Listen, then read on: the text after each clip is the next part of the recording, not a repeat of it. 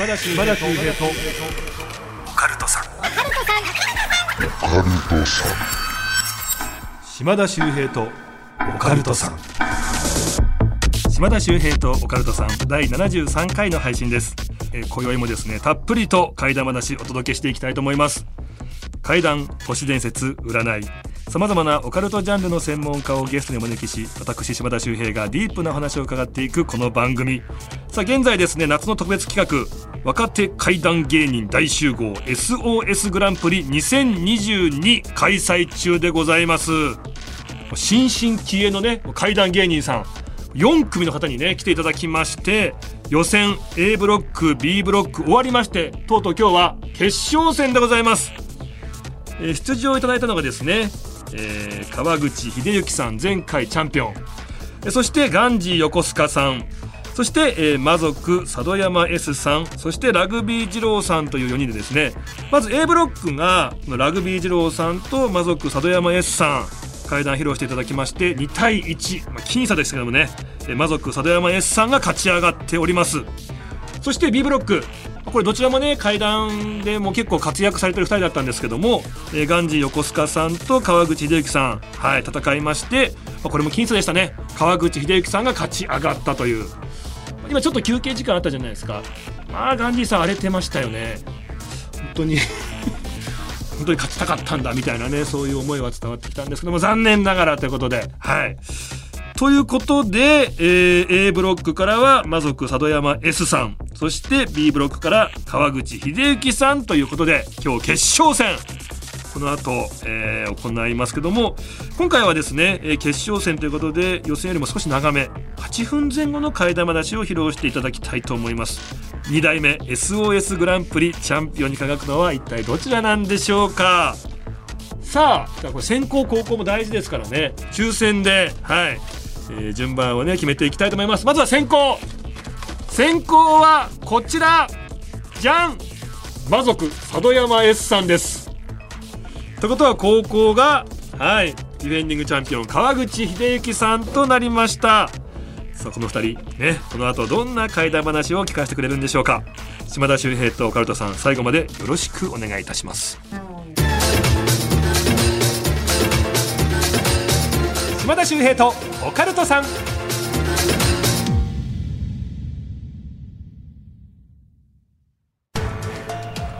さあ決勝を戦うお二人スタジオに来てくださいました。まずは先行魔族佐渡山 S さんです。お願いいたします、はい、お願いいたします。そして高校は川口秀幸さんです。お願いいたします。ますさあいよいよ決勝戦ですけども、はい、今のね心境を伺っていきたいと思いますが佐渡山 S さん。いやちょっとまさか決勝に残れるとは想定していなかったので。そうですか。はい。でも予選のお話めちゃくちゃすごかったですけどね。よかったですかねなんですかね。だからこれ決勝ちょっと予選よりちょっとね下回るような結果だけは残したくないなっていう。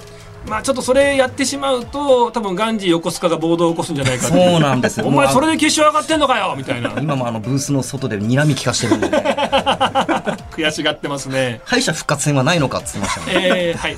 ないです。す。みません。残念ですけどもないです。これごめんなさいでもねあの前回あの家柄がねちょっとこう特殊というか。まあはいそうですね、うん、母方の、えー、おばあちゃんの方がですね。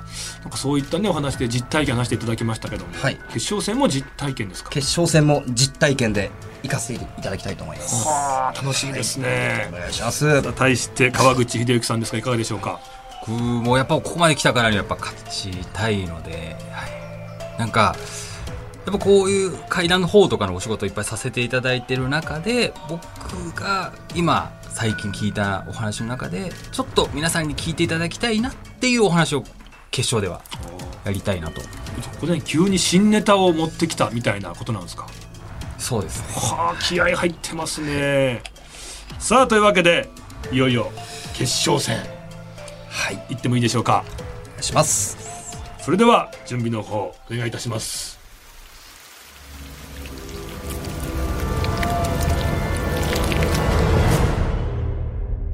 島田秀平とオカルトさん。それでは SOS グランプリ決勝戦始めていきたいと思います。先行は魔族佐渡山 S さんです。お願いします。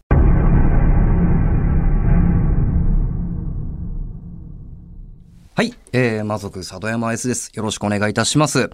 えー、この話はですね、自分が、えー大学を卒業した1年後にですね、まあ、卒業旅行に行った時のお話になります。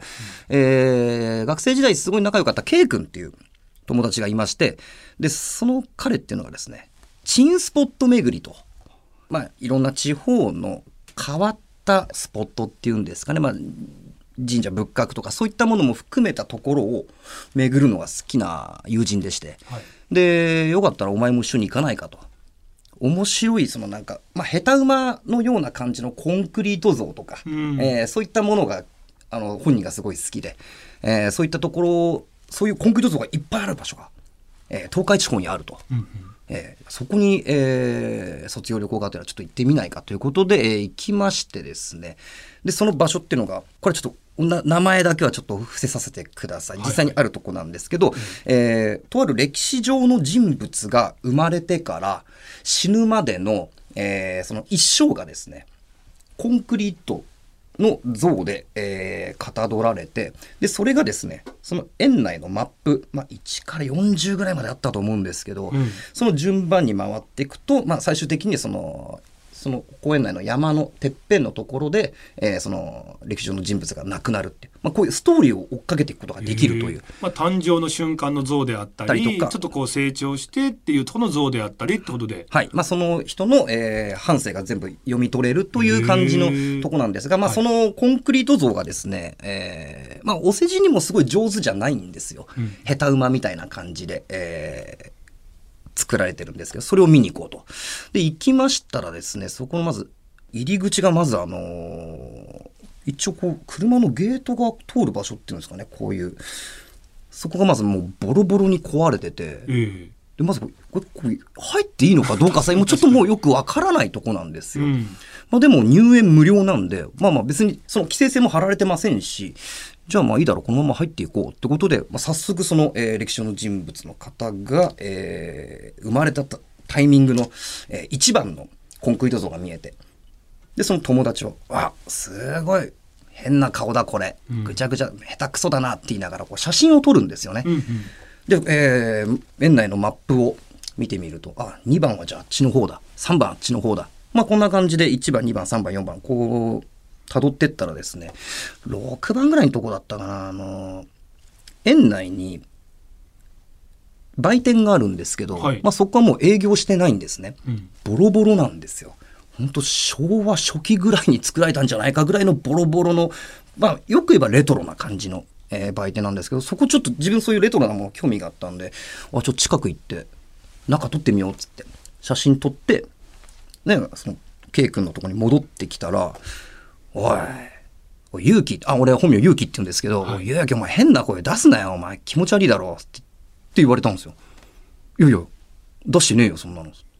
えだってお前今今なんか売店の方から変なうめき声みたいな声出しただろうって言われて。いやいや、言ってない言ってないって。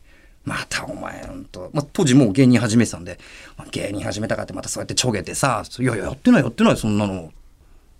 全然信用してくんないんですよ。はいまあ何言ってんだろうなこいつ。なんて思いながらその番号順にこう園内を巡ってってもうそこまではですねあのや山に登るその、まあ、最終地点が山なんですけどそこに登るまでは結構順調だったんですけどじゃあ最後の、えー40てっぺんが40だとして3938この辺が山になるんですけどじゃあそこよし最後登ろうと。登ってる時ですね。まあ両サイドが雑木林なんですよ。うん。で人なんかまあないですしもちろんこう園内なんで民家もないんですよ。でそのタイミングでこう山を上がってる時になんか男の人たちのすんごい喋り声が聞こえてくるんですよ。ゴニョゴニョゴニョゴニョゴニョゴニョゴニョゴニョゴニョゴニョゴニョって。でそれが山を登れば登るほどその声がめちゃめちゃ大きくなってくるんですよ。でなんかあでもなんかこれ俺空耳だろうなこれ絶対にって思ってたらその K 君が「ゆきささっきからさ男の人たちの声聞こえねえか?」って言われて「あれ?」っつって「お前もそう思った?」っつって「なんかちょっとちょっと気持ち悪いよな」っつって「やっぱやめようよこれ。上まで行くの」っつって。もう暗いし、うん。もうそれこそもう夜6時近くだったんで日も落ちてきちゃってたんで。まあ秋口ぐらいだったんですかね下がろうぜっつって言って、山を下がってったんですけど、さっき、登っていけば登っていくほど声が大きくなるって言ったじゃないですか。はいはい。ってことは下がれば声ちっちゃくなるはずなんですよ。と思いますね。と思ったら下がってっても、下がってったらまた今度はもっと声が大きくなってきたんですよ。もう、ほんとすぐ、もうこの壁あるじゃないですか。いこの辺が雑木林なんですけど、ほんとすぐそこで人が喋ってるぐらいの、もう1メーター2メーター先ぐらいっていう、そのぐらい近くで。その距離内でもう完全に男の人たちがもう、すごい近くで喋り始めてる。な、何人ぐらいの男の人たちって感じ？いや、多分一人二人じゃないですもん。結構な人数のはあ喋り声が聞こえてきて、あ、これちょっと絶対変だよな、これ。つって。あ、わかった。これなんか、市街地の、なんかその、繁華街とかで、えーまあ、流れてる音とか、なんかそういったものが風に乗って、えあーー聞こえてきてんだろう、つって。絶対そうだつって。二人でその雑木林かき分けて、バッて行ってみたら、そっから先、あの、全部山だったんですよ。で市街地なんか一つもないし、家もないんですよ。んああ、もうこれ絶対、これおかしいぞ、ここ絶対に、つって。もう走って逃げて。で、そこからもうあの、近くのバス停に、もう、もうバス来てたんで、バスで飛び乗って、宿に帰ったんですよ。はい。で、帰ったらその日の夜に自分金縛りになりまして、うん。で、動けなくなっちゃって。で、まあ一緒の部屋に、その、ケイ君と一緒に寝てたんですけど、で、そいつが、おい、おいゆうき大丈夫か？大丈夫か？お前つって。俺もう、首絞められてるような感じってこ、こんな感じで。で、体動かなくて。で、あるタイミングで急にパッて溶けて、おわってなって。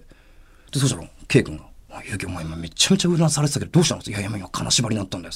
やっぱ今日行ってきた場所あれだって、絶対おかしいぞ、あれ、絶対に。変だよ、つって。俺こんなんなんねえもん、普段、つって。いや、ゆうき考えすぎだよ、そんなの。なんて言って、翌日、えー東京に僕帰ってきたんですけど、原因不明のあの、高熱が出ましてですね、えープラス、帰ってきて、まあ当時まだ実家住まいだったんですけど、家入るタイミングで、うちの母親に、お前、どこ行ってきたって言われまして。いや、こう、こうこう、こういうとこに行って、まあ写真とか撮ってきたんだけど、つって言って、ちょっとまあお前、家入んな、つって。で、あの、仏壇にある塩を、あの家入る前のところで、ううちの母ちゃんが塩かけてきて、はいはい。あのな、いで、その後家入った後に母ちゃんに、あの、私ね、昨日金縛りになったんだよ、つって。なんか夢にあんたが出てきたんだけどさ、もう変なとこ行ってないだろうね、つって。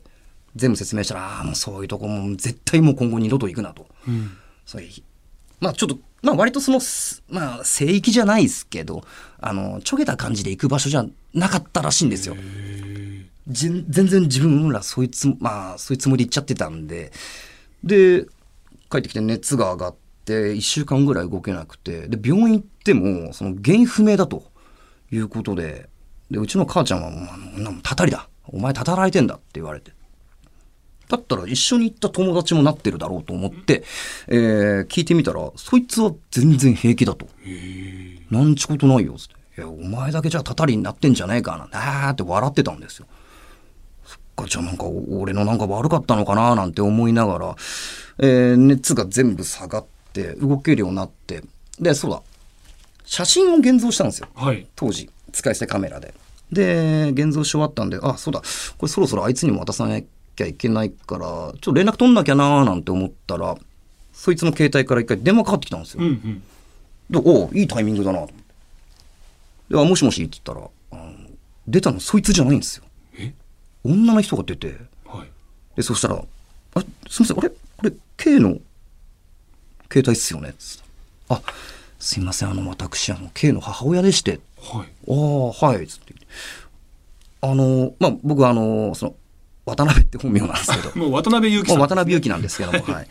渡辺くんと、うちの息子、ちょっとあの、旅行行ってたじゃない？つって。ここい一週間前ぐらいに、つって。あ、そうっすね、つって。なんか、うちの息子おかしくなかったって言われて。はい。いや、別におかしくないっすよ、つって。まあ、なんだったら、その、体調崩しちゃったの、俺な、ほ俺がそうなっちゃったぐらいなんで、つって。え、どうしたんですか？その、K なんかあったんですか？つったら、いや、実は、その、旅行から帰ってきてから様子がおかしいと。うん。その電話をもらった、その日の朝に、あの、ま、会社に行くとき、電車に飛び込んだらしくて。はい。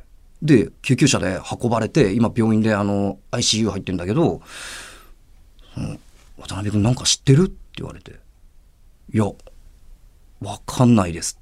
としか自分は答えられませんでしたね。たたりなんじゃないかとは言えないんですけども。ちなみにその友達は今も入院中です。ええ？はい。以上です。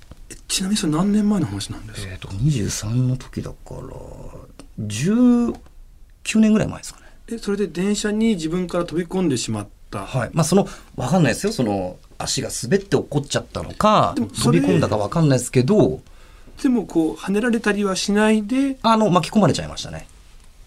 電車に。はい。で、今もう、その、なんていうんだ下半身が不自由な感じで、病院で。あのその、まあか、お体の方は、はい。まあ、大変な状況になってしまって。で今もうかなり年月経ってますよね、はい。その精神的な方はもう解放に向かわれてる変わってないみたいです、ね。変わってないっていうのはまたちょっとずーっと。ちょっとやっぱおかしなことずっと言ってるっていうお話なんで、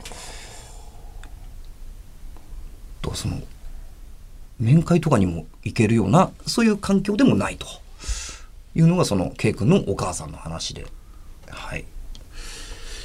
いやそこでもねあのいわゆる心霊スポットっていうことで行ったわけじゃないじゃないですか。はい。でいわゆる観光地で、はいまあ、ちょっと面白い石像があるんだってことですもんね。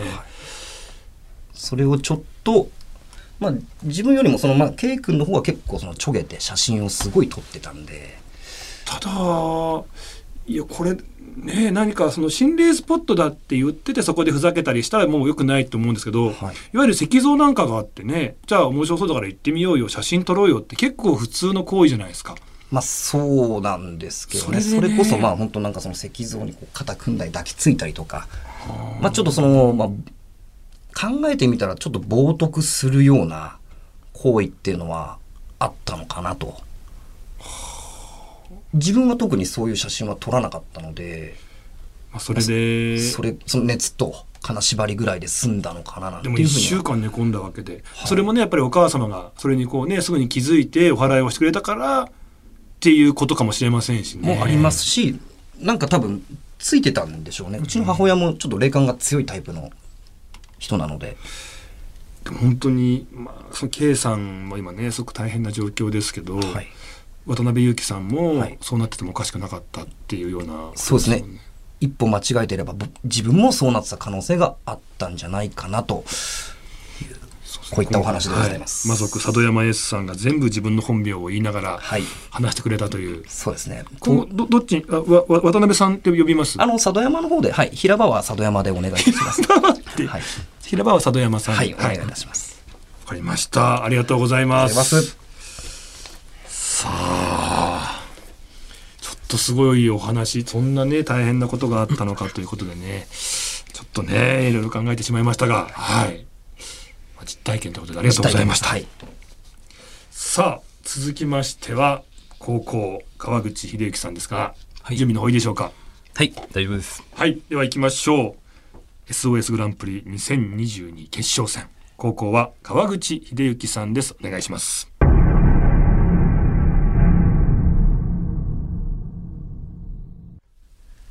川口秀之です。お願いします。えーこのお話ですね、まあ、仮名にしとくんですけども、A さんという40代半ばの男性が、えー実際に体験したお話を僕にこう、ツイッターの DM で送っていただいて、まあ、それを取材させていただいて、まあ、少し不思議だなと思ったので、ちょっと今日はご紹介させていただきたいんですけど、この A さんという方が、すごいオカルトがもう10代の頃からものすごい好きだったそうなんですよ。本当にもう高校生、えー高校卒業して大学に行くっていう、もうその時期もう友達、周りの数人と心霊スポットに行ったりとか、で、その当時流行ってたのが、こっくりさんが、なんか周りですごい流行ってたそうなんですね。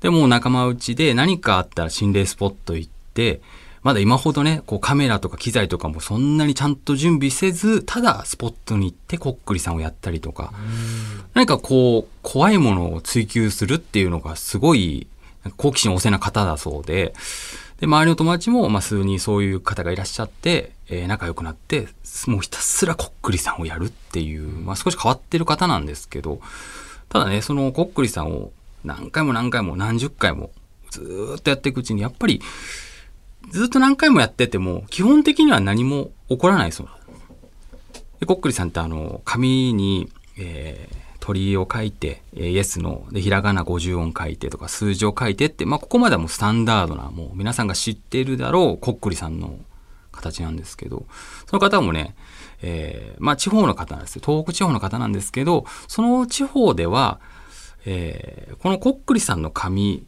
まあ、よく言われてるのが、使い終わったらビリビリに破いてとか、使った10円玉は使わないと呪われてしまうっていうのが、まあ、言われていること終わらせ方もありますよね。はい、指を離してはいけないとか。うん、で、その方が、この A さんが、その自分の周りでこっくりさんをやるときは、その紙をビリビリに破くっていうことはなんかしなかったそうなんですね。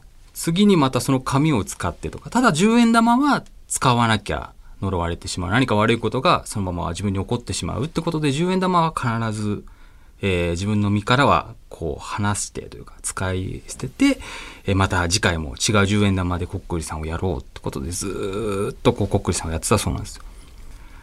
で、とある日ですね、またこっくりさんをやろうよって言って集まったそうなんですね。で、この A さんが、まあ、いつもの友達、男友達2人、全員で3人で、こっくりさんをやったそうなんです。やった場所っていうのが、まあ、とある廃墟だそうなんですね。で、その廃墟の、まあ、夕方ぐらいから、まあ、日が落ちるぐらい。なんだったら、夜中はちょっと怖いから、あんまりこう夜中にね、バーバー騒いで、迷惑なのもちょっと申し訳ないからってことで、夕方ぐらいから、こっくりさんをやり始めるんです。で、もうほんと1時間、2時間、ずっとこっくりさん、こっくりさんって言って、ずっとやり始めるんですって。やっぱり今日も何も起こんないなって思ってたら、ほんとふとね、なんかその場の空気が変わるんですって。うん、で、えってこの A さん自身も、なんでだろうなみたいな。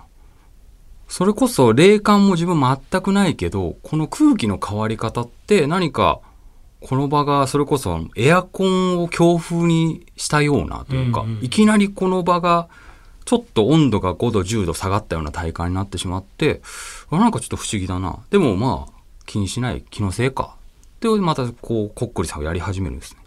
で、3人ともこう、10円玉に指を置いて、その紙でこっくりさん、こっくりさん。もしこの場に何かいらっしゃったら、えー、合図を出してください。で、まだずっと動かないんだろうなと思ってたら、その自分たちの指を置いてた10円玉がゆっくりこう動くんですって。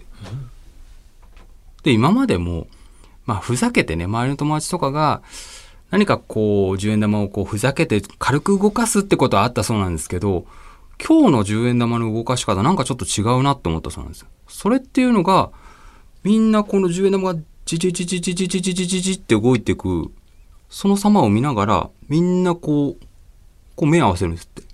うん、や、やってるみたいな。これ、誰が動かしてんの？みたいな。首を振るんですって。3人とも目を合わしながらこう首を振って、こえ、これ何何何？こうじちじちじちじちってこう紙の上をね、10円玉がこう動いていくんです。それから次の瞬間にパッパッパッパッパッタッタッタッタッタッタッタッタっていっぱい動くんです。はい。で、もうそれを見た瞬間に自分らでもパニックになっちゃうんですけど、10円玉は絶対離しちゃいけないっていうのがどっかにあって、こうね、指で10円玉をひたすら力強く押さえつけるんですけど、それでもダダダダダダダダダダダダってもういっぱいいろんなところに10円玉が動き回って、もういよいよ座ってやってたんですけど、こう立ちながらじゃないと、10円玉も押さえつけられないっていうところまで行っちゃって、それでもなお10円玉はめちゃくちゃ動き回るんですよ。で、もういよいよダメだと。もうめちゃくちゃ怖いし、これどうしようか。もう自分らでは解決方法わからないんですね。だけど10円玉動かしまくって、なんか勝手に動いてるのはどうしようかなってなったら、ピッて止まって。あ、止まった。どうする？もう公園になっちゃったそうなんですね。怖すぎてもう、その手を離す。この解決方法わかんない。どうする？ってなった瞬間に、止まってる10円玉がまたゆっくりと、ひらがなの文字、一文字一文字繰り返すんですって。うん、その文字っていうのが、あ、じじじじ、ず、しじ、ま、しってこの4文字、あずましっていう4文字、これをこうゆっくりとなぞったそうなんですね。はい、で、これ、あぜましって何なんだみたいな。でもそっから10円玉もう動かなくなってしまったんで、もう急いで、コックリさん、コックリさんすいませんと。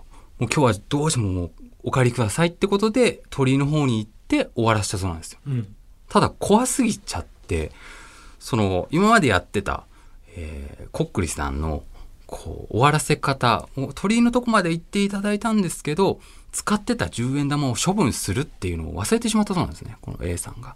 で、そのまま自分で持って、もう持ってた、その、コックリさんに使った紙とかも全部自分のバッグの中にうわー詰め込んで、そのまま帰ったそうなんですよ。うんで、帰ってから、翌々日、この A さん、自分でまあ車持ってたそうなんですけど、車で交通事故に遭ってしまって、両足が複雑骨折してしまったそうなんです。で、まあ、大怪我なったのは A さんだけだったそうなんですけど、そのコックリさんが、こう指していた、こう文字、あずましって何なんだろうなってこの A さんずーっとこう頭に残ってて、いろいろね、調べ回ったそうなんですよ。何かの死なのかなとか。もしかして、えーコックリさんっていうのは、こう、高齢術、まあ言ったら低級霊とかが集まってくるっていうお話も聞くんで、何かその、あずま市にまつわる方が、ちょうどその場に来られたのかなって思って、いろいろこう調べてったらですね、あずま市っていう、まあ市、まあ字自体は出てこなくてですね、あずま市っていうのが、えーまあどうやら方言で、うん居心地がいいとか、心地いいっていう意味があるらしいんですよ。あずましいあずまし、あずましいですね。うんっていう表現があるそうで、まあ、どうやらこの出てきたコックリさんによって呼ばれた霊が、もしかしたらそこに居心地がいいよ、もっといさせてくれよってことで出てきてくれたのかなっていうお話をまあ聞かせていただいたんですね。でこれ DM で、えーやり取りをしててですね、えーまあ、その当時、まあ、こういうことがあったんです。まあ、僕の周りにまだこういう不思議な場所がいくつもあるんですって言って、こういうお話を聞かせてもらった中で、まあ、コックリさんのお話と、同時に、えーこのコックリさんの原因で事故った場所っていうのが、えーどうやら近くに祠があって、そこの祠がその敷地、まあどうやらこう、お店かなんかがある、テナントがある駐車場の端っこに祠があるんですと。うんうんそこのまあ近くで僕事故っちゃったんですよって言ってて、その祠、どうやら今も現在現存してるんですけど、そのテナント、そこで出すお店お店っていうのが、こう、1ヶ月持たずとして、今もなはあお、どんどんどんどん店が変わっていっちゃうっていう、まあ、意味地とか、まあ、こっくりさんにまつわるお話をちょっと聞かせていただいたっていう、そんなお話です。はい。いやコックリさんってね終わらせ方がすごく大事で、ちゃんとね、儀式にのっとって終わらせないと、はい。って話じゃないですか。はい。でまああずましい、はい。もしそれが居心地がいいってことだったら、そこにいたい。だからちゃんと終わらせないようにはい。したのかなってなんかそういう力も感じちゃいましたよね。ちゃんと終わらせないってことはそこにずっといられるってことにつながるから。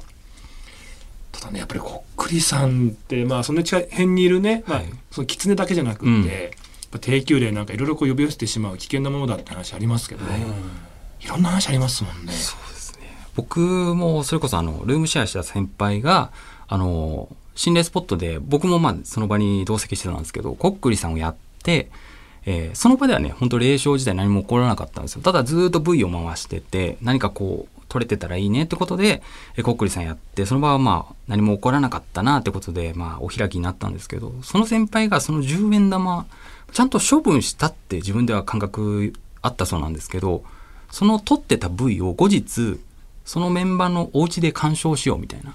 ただ、そのお家の、まあ、家主の方がお仕事でちょっと遅れるから、えーちょっと時間潰しててくれと。で近くにゲームセンターがあるから、そこでちょっと時間潰しててってことで、ゲームセンターの UFO キャッチャーに、うんあのお菓子がいっぱいこう積まれている UFO キャッチャーあるじゃないですか。で、このお菓子の、まあ、詰め合わせみたいなのを取って、お土産にしようよって言って、その先輩がこう、コイン入れて、えー UFO キャッチャーやったそうなんですよ。そしたらね、100円、200円ぐらい取れたそうなんですね。うんうんで、こう、取り出し口のとこバーって手入れたら、あれって、この、これ積んであるお菓子と違うのが出てきたよ。って言い出して、それがなんか昔の駄菓子の詰め合わせみたいな、本当透明なね、15センチぐらいのこう袋に、えー飴玉とか、えーどんど焼きとか、こう、本当スナックみたいなの詰め合わせてあるんですけど、それの賞味期限が昭和58年かなんかだったんですよはで、何これ？みたいな。え？みたいな。で、まあ、とりあえず気持ち悪いから先輩捨てちゃったんですけど、まあ、その後日ね、まあ、後日っていうか、その、見に行こうって、その V を確認した中に、今日この10円玉使いますっていう、うまあ V の中に一緒に写ってるんですけどね。その10円玉が昭和58年だったっていう。だからなんかこっくりさんもしかしたらずーっとこう、ついてこられてたのかなっていう。でも時空もなんか超えちゃってきてるのかなっていう。昔のおお菓菓子はすごいおかしいっすよね。かしいって言っちゃった。恥ずかしい。ごめんなさい。偶然ダジャレになっちゃう。偶然なんで大丈夫です。めちゃめちゃ恥ずかしいんですけど今。たまにある。あるやつ。いやもう最悪だ、事故ですねこれ。最悪最悪じゃない。あれ今るさんの話ありありますよね。ありますねこっくりさん。今るさんこっくりさん、ええ。あの子供の頃小学生の頃やったんですって。であの今るさんだけじゃなくて子供たちだけじゃなくって大竹しのぶさんとか結構親御さんたちも集まってみんなでやったらしいんですよ、ええ。もう結構な時間。で皆さん帰られてただその後あの今るさんの家で不思議なことがたくさん起こるっていう。家の電話になんか電話がいっぱいかかってくるのがあって電話出るとプチって切れちゃうっていう、すげえかかってくんなってなってえなんだろうねなんだろうねって。こっくりさんやった日からだよねなんて話をしててであのお母様大竹しのぶさんがその番号をちょっと調査会社にこれなんどっからかかってきたのかって調べてもらおうって言ってやったら全部そのかかってきてる番号が大竹しのぶさんの携帯だったっていう嘘意味がわからない。大竹しのぶさんはかけてるわけかけてないです。そこの携帯もいつも置いてたのに、もうその日以降、なんか、なんかそこからかかってくるってことがあって、で、お払いしてもらったら治ったっていう。結構聞いたら、あの、霊体験多いらしいですね。やっぱ表意型のね、素晴らしい女優さんなんで、いろいろこう、乗り移られやみすいたいなことがあるみたいですけどね。やっぱこっくりさん危ないんだなっていう。いや、くしくも、二人が呪われてしまうという話で、はい。里山さんの方は良くない場所に足を運んだことで何か良くないものが。そうですでね川口さんの方はやっぱりこっくりさん高齢術をやったことでっていうでその後ねちょっとこうそこに携わった方がね大変なことにもななったという,、ね、いう。お話でしたがはい。これも難しいんじゃないでしょうかね。いいですか？さあいよいよ SOS グランプリ2022チャンピオンが決定いたします。ではスタッフの皆さん判定の方をお願いいたします。どうぞ。うわー佐渡山 S 佐渡山 S 佐渡山 S ということで新チャンピオン誕生2022年は佐渡山 S さんになりました。やりました。ありがとうございます。いやこれも難しかったでしょう、どうですかスタッフの皆さん。ちょっとね寸評なんかいただけますでしょうか、あありがとうございます。やっぱりこうねディレクター素直さんもやっぱり実体験、やっぱり今回、まあ、川口はやっぱりこう取材してね、はい。まあいろいろ話を聞いたということでねたくさんこう大変だったんですけどもやっぱり、まあ、佐渡山さんの方がやっぱり自分が体験した話だったってところで少しこう熱が入ってたんですかね。そこがまあちょっと有利だったのかなと。もしかしたらっていう感じですけど。高田ちゃんはいかがでしたでしょうか？なるほど。見えてないんですもんね。確かにあの佐渡山さんのはもう近くで声が聞こえたっていうそうです。あのお化け見たとかそういうのは一切なかったんでただ気配だけはめそのもうそれこそそこに入ったタイミングぐらいからもうやっぱ変な声聞こえたとかその K 君が言ってたんでなんかやっぱいるんだろうなっていうのはこう今思えば、はい、まあそのね声聞こえたっていうことだけのお話なのにそれであれだけ怖かったっていうのがやっぱ見事だったんじゃないかっていうね。ありがとうございます。やっぱり現在進行形だっていうね、えーところ。やっぱり階段ってね。今も続いてるんだっていう、なんかそこでこうゾワッと一気になんか身近にはい、うわやばいリアルだっていうところ。あの辺もやっぱりあるんだなってことが今回分かりましたよね。確かにはい。さあまず川口さん、はい。い、かがだったでしょうか？いやでもあのー楽しく話せたんでよかったかなと。はい。なんか2本話せたらいいなっていう感じだったんではい決勝までこれでよかったです。でもはい。お疲れ様です。そしてはい。新チャンピオン佐渡山さん、はい。なんかその我々魔族というコンビが基本そういうこういうなんかチャンピオンとかそういったものに縁がないタイプでございまして。そうですよね。ホリプロコムのねあのお笑いのライブでもね投票制ですけども、まあ票が入らないっていう、そうですね。ただまあそういうのも込みで今日ちょっとこうやって一つゆ優勝というか冠一個いただけたんで非常にちょっとあの舞い上がっております。ありがとうございます。なかなかないんでこんなじゃはい賞金ということではい。こあちら4万4444円となってますんで。ありがとうございます、はい。い、ただきます。お願いいたします。ちなみにこちら相方まぞちゃんの方と、はい。じゃあ折半って感じですか？あえっ、と彼は特に何も協力してないので。はい。じゃあ全部自分の方で、はい、これははい私と。はいあの今日終わった後にラグビー汁にラーメンをおごんなきゃいけない。ああじゃあ行くのはラーメン二郎というラーメン汁に行ってきます、はい。なぜかガンジーさんもガッツポーズしてますねなって言ってましたけどもそうですね。ガガンジーさんもいける。ガンジさんもそうですね、ガンジさんもラーメン二郎ということで、川口さんも。川口君もラーメン二郎ということあこの後4人でラーメン二郎で。ラーメン二郎行きということで いやーまあね、えー結果こうなりましたけどもね、皆さん素晴らしい会談披露していただきましてありがとうございました。えー今回はですね川口秀幸さんそしてですね優勝の佐渡山 S さん、はい。でガンジ横須賀さんでラグビー二郎さんというね素晴らしい面々ね来ていただきまして見事今回優勝は魔族佐渡山 S さんとなりました。おめでとうございました、ありがとうございました。やりました なんかお二人お知らせとかありましたら最後。はいぜひお願いいたします。よろしいですかね。えっ、と、私、あの、まあ、階段とはちょっと程遠いですね、YouTube チャンネルをやっておりましてですね、はい。えー魔族のジャンク天国という、あの、こちらどんなものかと言いますとですね、はい。えーリサイクルショップとか、あの、は、まあ、ハードオフさんっていうあの、リサイクルショップがあるんですけど、そういうとことか、いろんなお店で買ってきた壊れた、えーゲームとか、えー家電とかをですね、自分たちで直して、えーこれが実際動くのかどうかっていうのを検証するような、はい、あの、SM とはもう完全にかけ離れたことをやっておりまして、そうなんですよ。芸風で言うとだって佐渡山さんが鞭持って、はい。で相方のまぞちゃんさんがね叩かれるわーみみたいな、はい。なんかそういうまあちょっとこう見ただけでねもうはい。誰もが笑えるっていう、いうのを普段の芸風としてやらせてもらってるんですけども。でやっ、てる YouTube チャンネルが？えっ、と、魔族のジャンク天国でございますね。えーあの、中古品を、まあ、壊れた中古品を直すという。はい。あの、これがですね、あの、YouTube で、はい。あの、ライブ以上にね、ちょっと激しいネタとかやっちゃいますとですね、Google の AI がですね、あの、判定して我々のチャンネルを潰しに来る可能性があるので、まあまあはいはい。もう今回は SM と切り離してちょっとチャンネルやろうじゃないかということではい始めておりますので、はい。ぜひともチャンネル登録のほどよろしくお願いいたしお願いますいたします。そして川口さんは？はい、えー僕は、えー川口心霊探検隊という YouTube の方、えー心霊スポット階段、えー毎日上がっておりますのでぜひよろしくお願いします。はいお願いいたします。お願いしさあ次回なんですけども、はい。優勝しました魔族佐渡山 S さんにですね詳しくお話、はい。はい伺っていきたいと思います。ます。さらにですね予選であの惜しくも敗れてしまったお二人いましたね。川口秀幸さんと、えー、佐渡山 S さんが勝ち上がったんですけどもえーラグビー二郎さんとガンジ横須賀さん。はい。はい。惜しくもということだったんですけどもね実は決勝用に怪談話用意をしていただいてたみたいなのでなるほど。そちらもですねちょっとあの次回披露していただければと思います。皆さんお楽しみに、えー今回はですね川口秀幸さんそして魔族佐渡山康さんありがとうございました、ありがとうございました。というわけで島田秀平とオカルトさん次回もお聞きください